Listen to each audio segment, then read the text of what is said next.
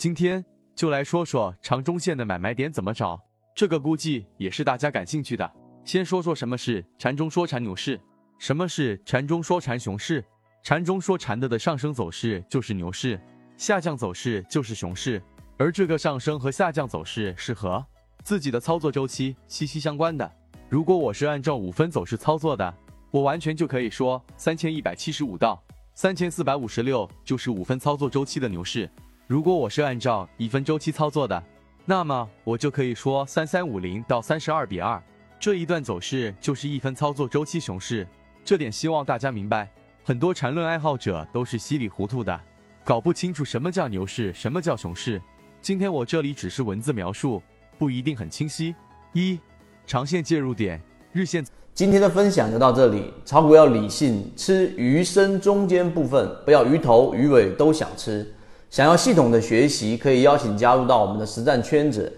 添加个人号 BBT77977， 实战圈子会分享早盘信息、标的的筛选方法讲解等等。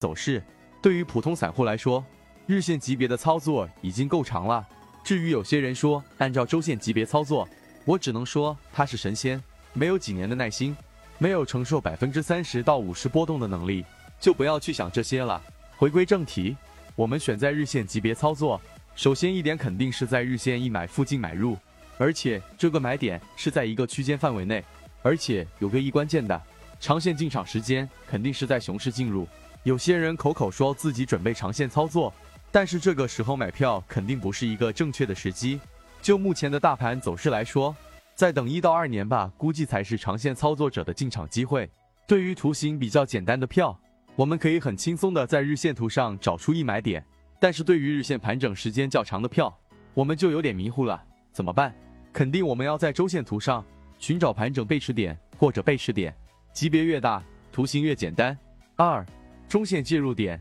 ，30分走势。我们确定了日线走势的一买过后，其实中线的介入点就很简单的了，任何一个日线走势的线段波动都是一个30分走势。三、短线介入点，5分走势与30分介入点。同理，所以我们在牛市中的操作一般都是按照50